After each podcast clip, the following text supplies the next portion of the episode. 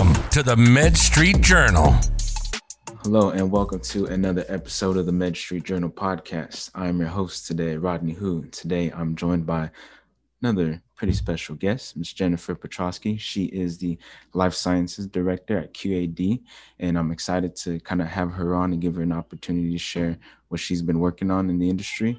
Uh, so, with that being said, Jennifer, welcome to the podcast. Thank you, Rodney. Good to be here.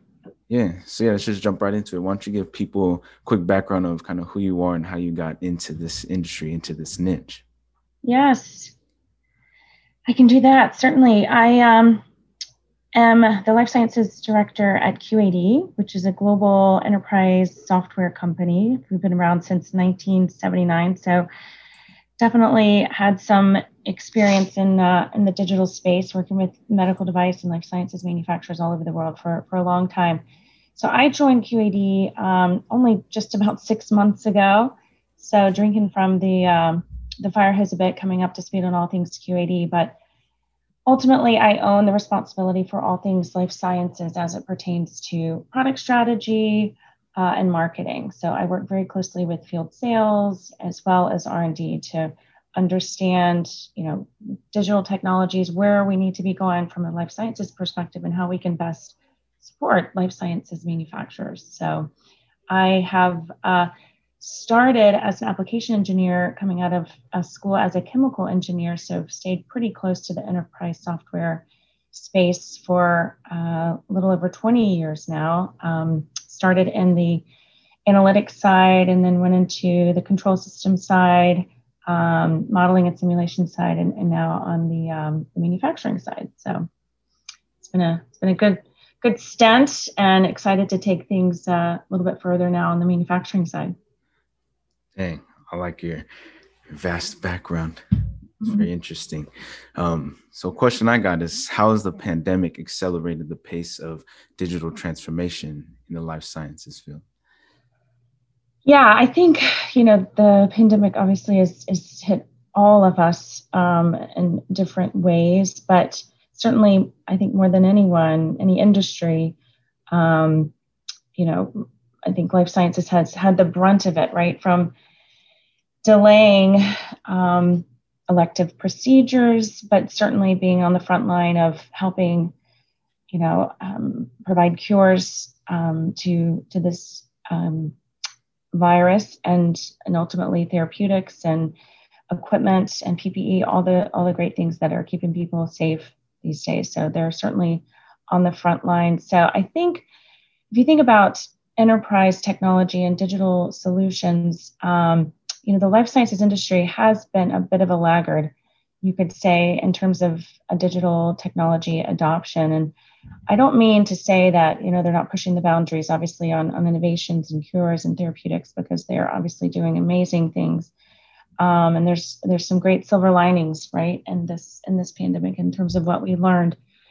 But if you think about the regulatory aspect of the industry, um, you know, the, the industry is a bit of a laggard in the sense that, you know, once they have validated a process or have proven a process that works to keep patients safe, uh, they've proven the efficacy of their products, they've proven the efficacy and safety of their of their drugs. Certainly, they don't necessarily want to change how that's manufactured or, or delivered today. But I think the pandemic certainly has um, shifted that thinking a little bit, right? As you think about the remote workforce not obviously being able to go in and, and produce vaccines, how do you make sure you get those drugs and therapeutics to patients that need them? So they've had to reevaluate, you know, how do we best connect our workers and how do we automate the manufacturing uh, line, you know, when we don't have as many people as we think we might have, right? If people are out sick or you have to um, have, you know, appropriate spacing, everything is basically shifted. So,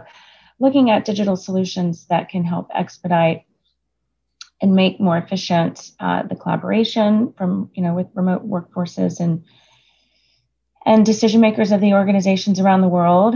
Um, but also automate you know different decision making and automate different processes and being able to you know keep the business moving forward um, as they as they needed to dang when you're talking about like digital transformation i'm thinking like going from like newspapers like email or like radio to like podcasts or TV to like YouTube. But when you're talking about digital transformation and like relating to like life sciences, like what do you mean specifically? Yeah, that's a great question. I mean, if you think about, um, let's take the FDA, you know, regulatory space, you know, and how the vaccines, even today, um, have been able, you know, to get to market so quickly. The FDA has currently and historically, you know, depended on human clinical trials and animal clinical trials. Well, today, you know, they're starting to test in what they call in silico um, so they can actually use digital solutions. They can use uh, finite element analysis, you know, modeling techniques and uh, computer modeling algorithms to, to help, you know, prove that these devices are going to be safe, that these, you know, vaccines are going to be effective. So I think that's one obviously amazing uh, example where digital solutions are definitely expediting the delivery of um, advanced ther- therapeutics. But, you know, there's also manufacturing based ones as well. So if you think of AI, right, uh, artificial intelligence and machine learning algorithms, um, typically, you know, in a, in a manufacturing facility, you know, you have batch process after batch process or um, a device that's being assembled. Um, but a- after a certain amount of time, you know, that data typically, you know, is with that worker, worker. And historically, you know, that person on the manufacturing shop floor basically owned all that data, right? They owned all that know-how. And when that person goes out sick, you know, what happens when you need someone to come in and, and fill that spot? So AI, tools like AI and machine learning and even um, adaptive um, enterprise, you know, resource planning solutions uh, can help really automate and really fill those voids of, of the data gap, right? What was done in this process you know two weeks ago how did we optimize or how do we optimize to better perform um, this this production run or how do we um, from a compliance or regulatory perspective how do we ensure that you know this procedure was followed and and this um, lot of vaccines right was signed off on and had and adhered to and, and met this you know qu- quality criteria uh, that the FDA and other regulatories expect. So all that can be automated. All of that can can be facilitated, and you don't have um, manual errors. You know, someone punching in or writing down on a piece of paper, and um, getting a, a, physical sign off from um, you know some other person that may not be there either. So a lot of these digital tools are transforming the way life sciences manufacturers and life sciences uh, companies are operating and, and getting therapeutics and vaccines and, and medical devices to market sooner. Dang. So when you look at the market as a whole, how do you even know like what to start with first? Like if you're one of these companies who are looking to utilize different technology, how do you go about starting that process? Yeah, that's a great question. I mean, certainly life sciences companies have a lot of challenges to weigh, right? They obviously want to make sure they get a um, high quality product to market quickly. They want to make sure they're operating a sustainable business, but they also have the regulatory and compliance, you know, quote unquote burden that they have to adhere to as well. Um, so I think going into this with um, obviously the patient in mind um, you know, how are we going to best serve the patient?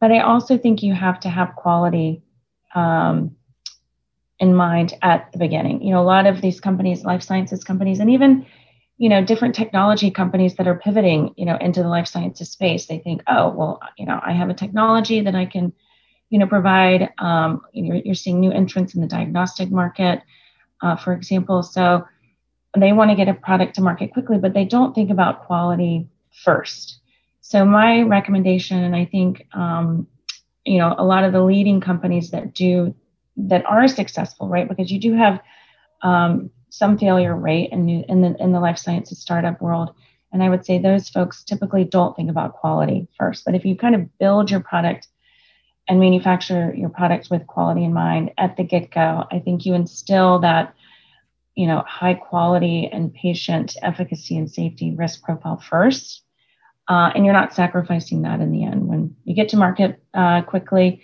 and then suddenly you try to sell to a particular customer, and they say, "Oh, well, um, you know, we're going to go in and audit you to make sure, you know, you do have an effective and, and safe product. Well, then they say, oh, about that. Yeah. Um, let me get back to you on that. so I think they, they will sometimes run into, you know, stumbling blocks and I've seen it, you know, where they run into situations where, you know, there's a bit of a reengineering that takes place to think about, oh yeah, let's make sure, you know, this is a, an effective uh, product. So keeping quality in mind from the get-go, I think is, is certainly where companies can start.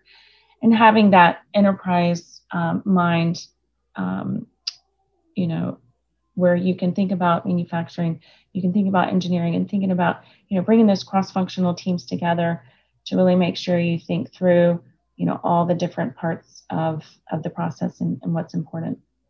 Okay, dang it's very high level. There's like a lot of different pieces of the puzzle that all play like an important yeah. role in the larger scope of things. Mm-hmm. And like just looking at kind of how things have progressed over the last year with the pandemic and everything, just some basic examples of how people are like using Zoom now. Like that's mm-hmm. the norm. But how's the pandemic kind of accelerated the adoption of new tools within the life sciences industry?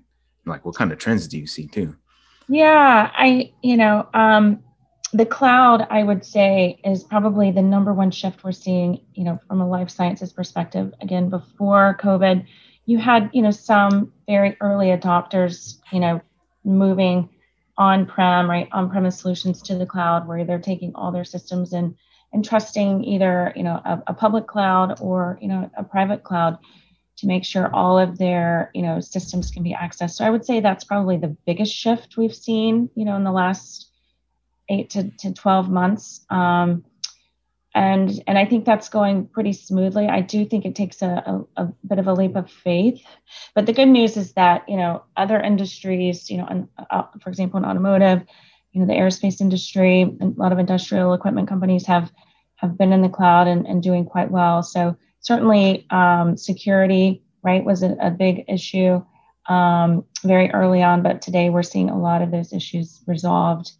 Um, so I think cloud is, is, is being that number one trend. We're seeing um, lever, you know, data is the new gold, right? Um, in, in today in the 21st century so being able to access that data but not only access the data but you know making intelligence of that data and i mentioned uh, artificial intelligence and machine learning and even things like rpa right um, the the technologies that we can leverage that will help us make intelligence of the data and, and best utilize you know very common um, types of tasks um, so that we can be more efficient. So I would say those are the the three big ones from a manufacturing perspective. And then if you think even just from a personal example, um, you know, a lot of new drug and new product development efforts were stalled um, through the pandemic. Um, obviously, you know, clinical trials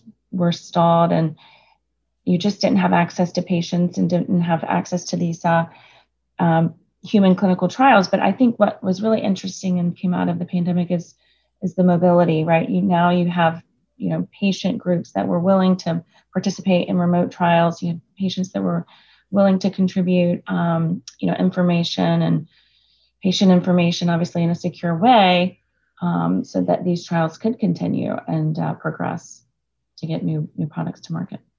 Dang, it's pretty interesting to see how like everyone's been impacted and kind of like how people have like navigated this whole like pandemic really um, yeah but, but even oh. with like all these like companies that are making moves and like really taking advantage of the opportunity like i know there's still roadblocks there's still obstacles so like what do you think like are the biggest challenges that like these companies are facing you know, there certainly are additional challenges to overcome. Um, you know, the supply chain has been obviously you've never heard supply chain talked about as much as you have uh, as we have during the, the pandemic. So I think, you know, the supply chain companies are, are starting to look at, you know, who where are our, our suppliers today and you know do we need to think about having you know redundancy of of and better redundancy of suppliers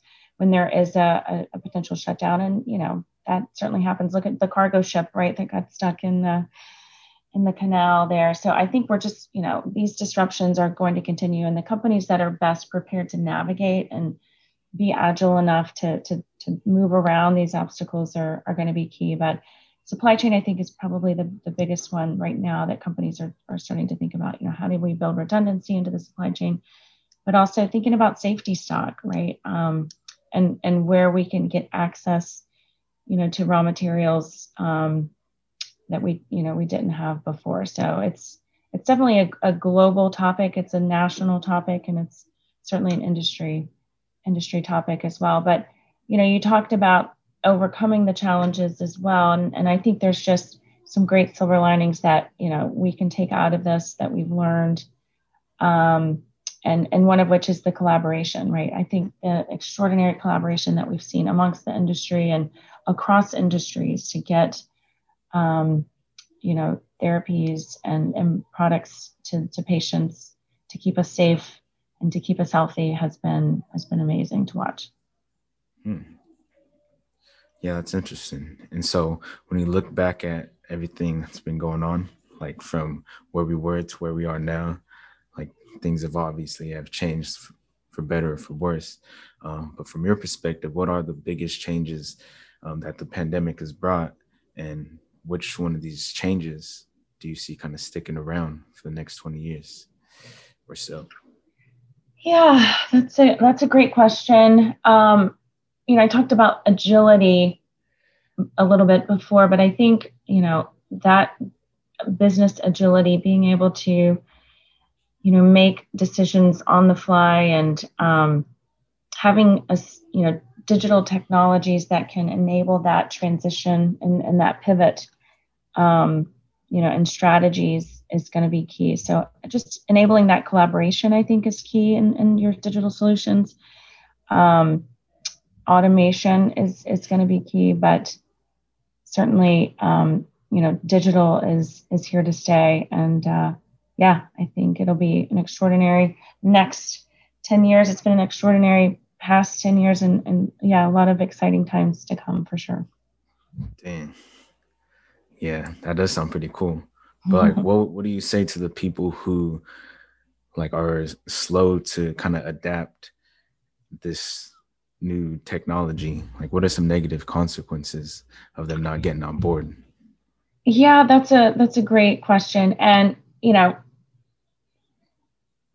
a lot of life sciences companies were risk averse and, and have always been risk averse. But I think you know today, it's not about um, when um, or it's not about moving to the cloud, right? Should we move to the cloud or should we not move to the cloud? Should we adopt, you know, these digital technologies or should we not adopt the t- digital technology? You know, you think about IoT and the connectivity on the shop floor to, you know, engineering and making sure quality information is um, uh, available across the enterprise, right? It's not if, but when. And if you want to compete in this market, you have to you have to invest. So think about how you you know can can do that you don't certainly have to uh, you know buy everything and invest in everything right away i think there is a you know a step by step process that you can take but certainly having that big you know picture in mind with that enterprise adaptability and that enterprise agility that can connect your or you know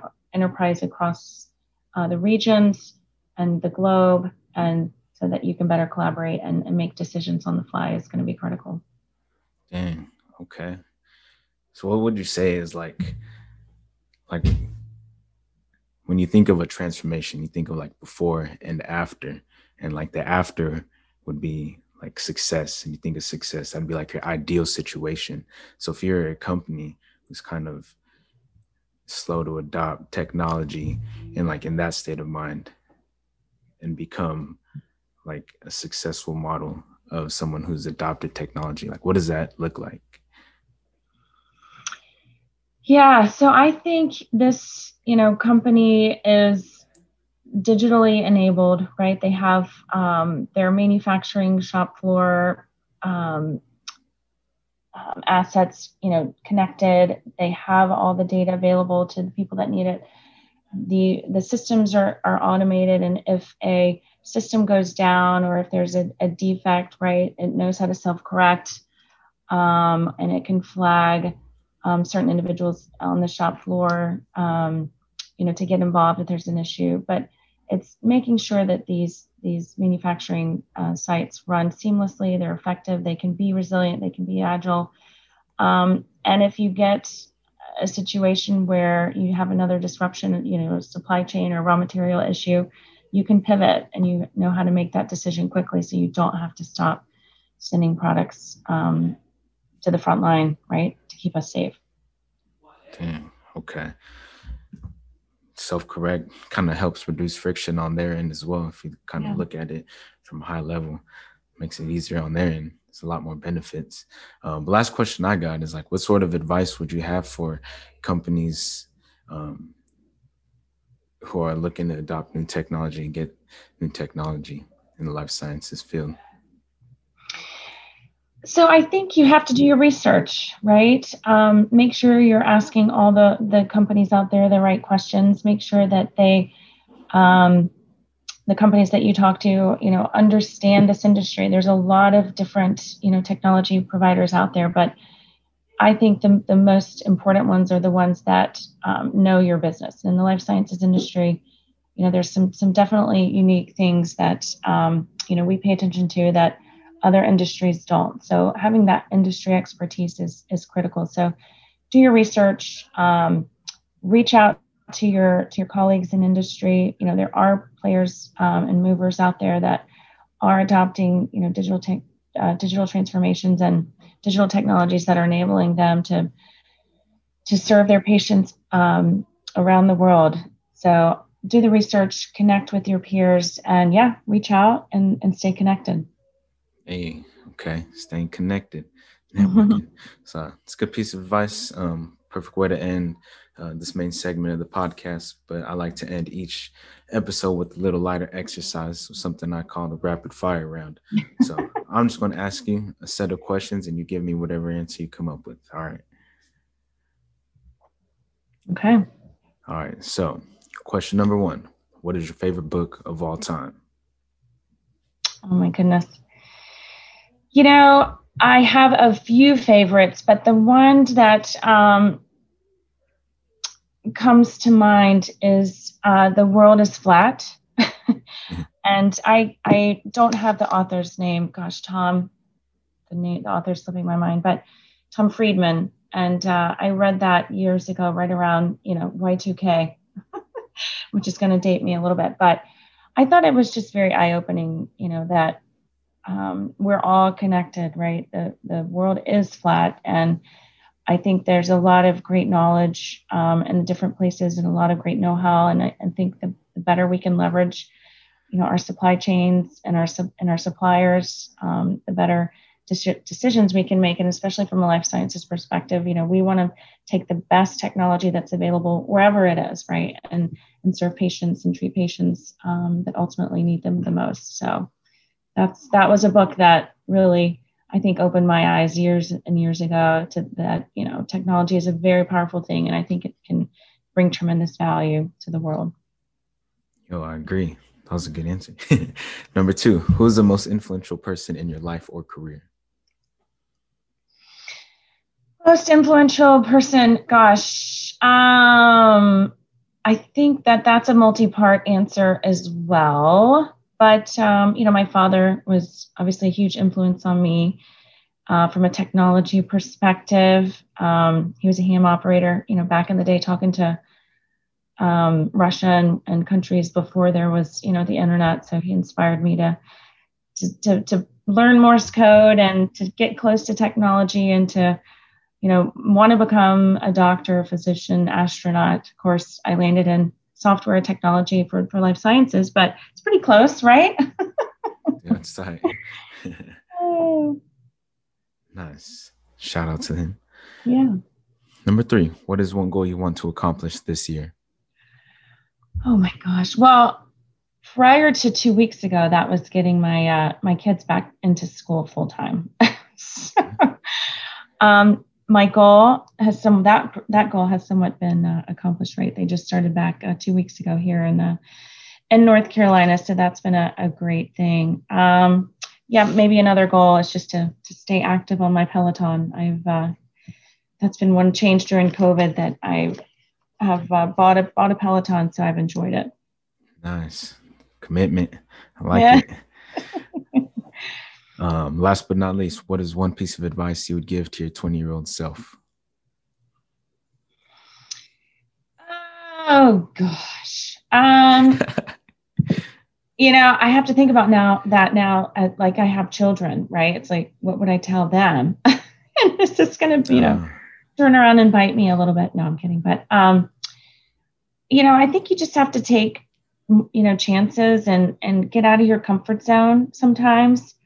Um, you know, I think sometimes I, you know, just stayed where I knew um, I was most comfortable. And I would say, you know, as I look back, you know, I would have, you know, maybe taken a few more chances. But I honestly can look back and say I, I don't have regrets. I'm I'm always one to say that you know I'm very grateful for for every um, opportunity that I've been given, and I try to make the most of it.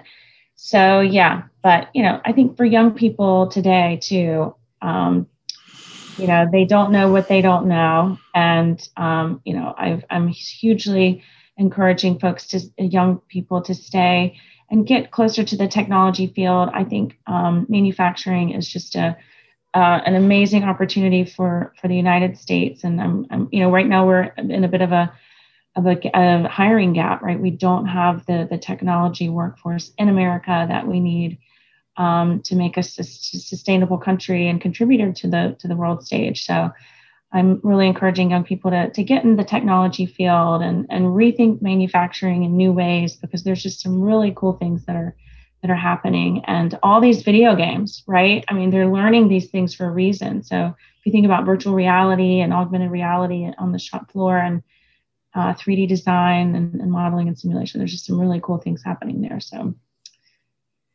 stay uh, stay in the manufacturing field and get close to it if you're not. I like it. Good advice. Very inspirational.